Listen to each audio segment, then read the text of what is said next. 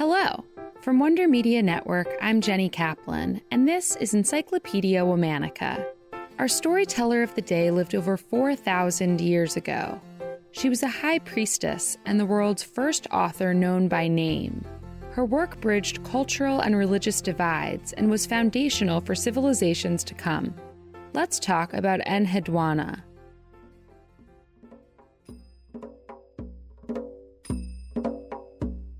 Enheduanna was born in 2286 BCE.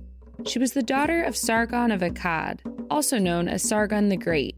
Sargon was the first ruler of the Akkadian Empire, which spanned across Mesopotamia.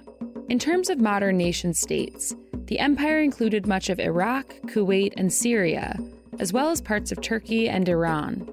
When Sargon rose to power, he appointed Enheduanna to the position of high priestess of the most important temple in Sumer, the site of the earliest known civilization in the region. She was likely the first woman to hold this position, and her task was pivotal to her father's success as a ruler. Enheduanna was responsible for merging the Sumerian gods with the Akkadian gods. The hope was that a homogeneous religion would consolidate her father's power and bring stability to the region. But her efforts at unity did not go untested. Several times when Enheduanna was high priestess, she endured coups and insurrections led by the Sumerians. One such coup forced her into years of exile, though eventually she was able to return to her position. Enheduanna pursued unifying religious factions by writing hymns and poems.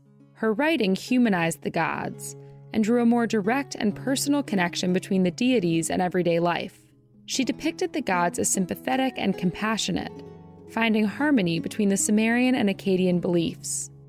Through more than 40 years as high priestess, the concept of gods transformed in the Akkadian Empire. No longer were there gods for just Sumerians or just Akkadians, and Enheduanna wrote of gods meant for all people. Her best-known works are three hymns to the goddess Inanna. Inanna's linked to goddesses that appear in later civilizations too, such as the Greek Aphrodite. The hymns describe Inanna's power over desire, love, and sexuality, often taking on a very sensual tone. In addition to her hymns, Enheduanna was known for her poetry. To this day, 42 poems are credited to her name, including personal reflections of frustration, hope, and religious devotion. Over the years, some have cast doubt upon Enheduanna's authorship of her many works. A few historians suggest that rather than Enheduanna herself authoring the poems that bear her name, her male scribes may have produced the work instead. Evidence for this lies in the fact that Enheduanna's poems were preserved with the cylinder seal of her scribe. That was a common way to authenticate documents that came from her office. Most historians point out that this practice was common and is certainly not enough evidence to cast doubt on the actual authorship of the material. Furthermore, Enheduanna identifies herself as the author in several of her poems. Plus, fellow writers who came after her reference her work.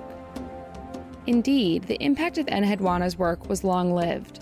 She's credited with creating paradigms of poetry and prayers that are still used today. Of her impact, scholar Paul Kriwaczek wrote, "Her compositions, though only rediscovered in modern times, remained models of petitionary prayer. Through the Babylonians, they influenced and inspired the prayers and psalms of the Hebrew Bible and the Homeric hymns of Greece. Through them, faint echoes of Enheduanna, the first-named literary author in history, can be heard in the hymnody of the early Christian church." Enheduanna died in 2251 BCE. In 1927, a British archaeologist excavated the temple where she was buried. His findings include artifacts left at the burial site that were centuries younger than Enheduanna herself, meaning that offerings continue to be laid at her tomb long after the fall of the Akkadian Empire. Enheduanna's impact on Mesopotamian culture and theology cannot be overstated. She redefined the gods for her people. Her poems and hymns influenced religious writing over several millennia. All month, we're talking about storytellers. For more on why we're doing what we're doing, check out our newsletter, Womanica Weekly. Follow us on Facebook and Instagram at Encyclopedia Womanica. Special thanks to Liz Kaplan, my favorite sister and co-creator. Talk to you tomorrow.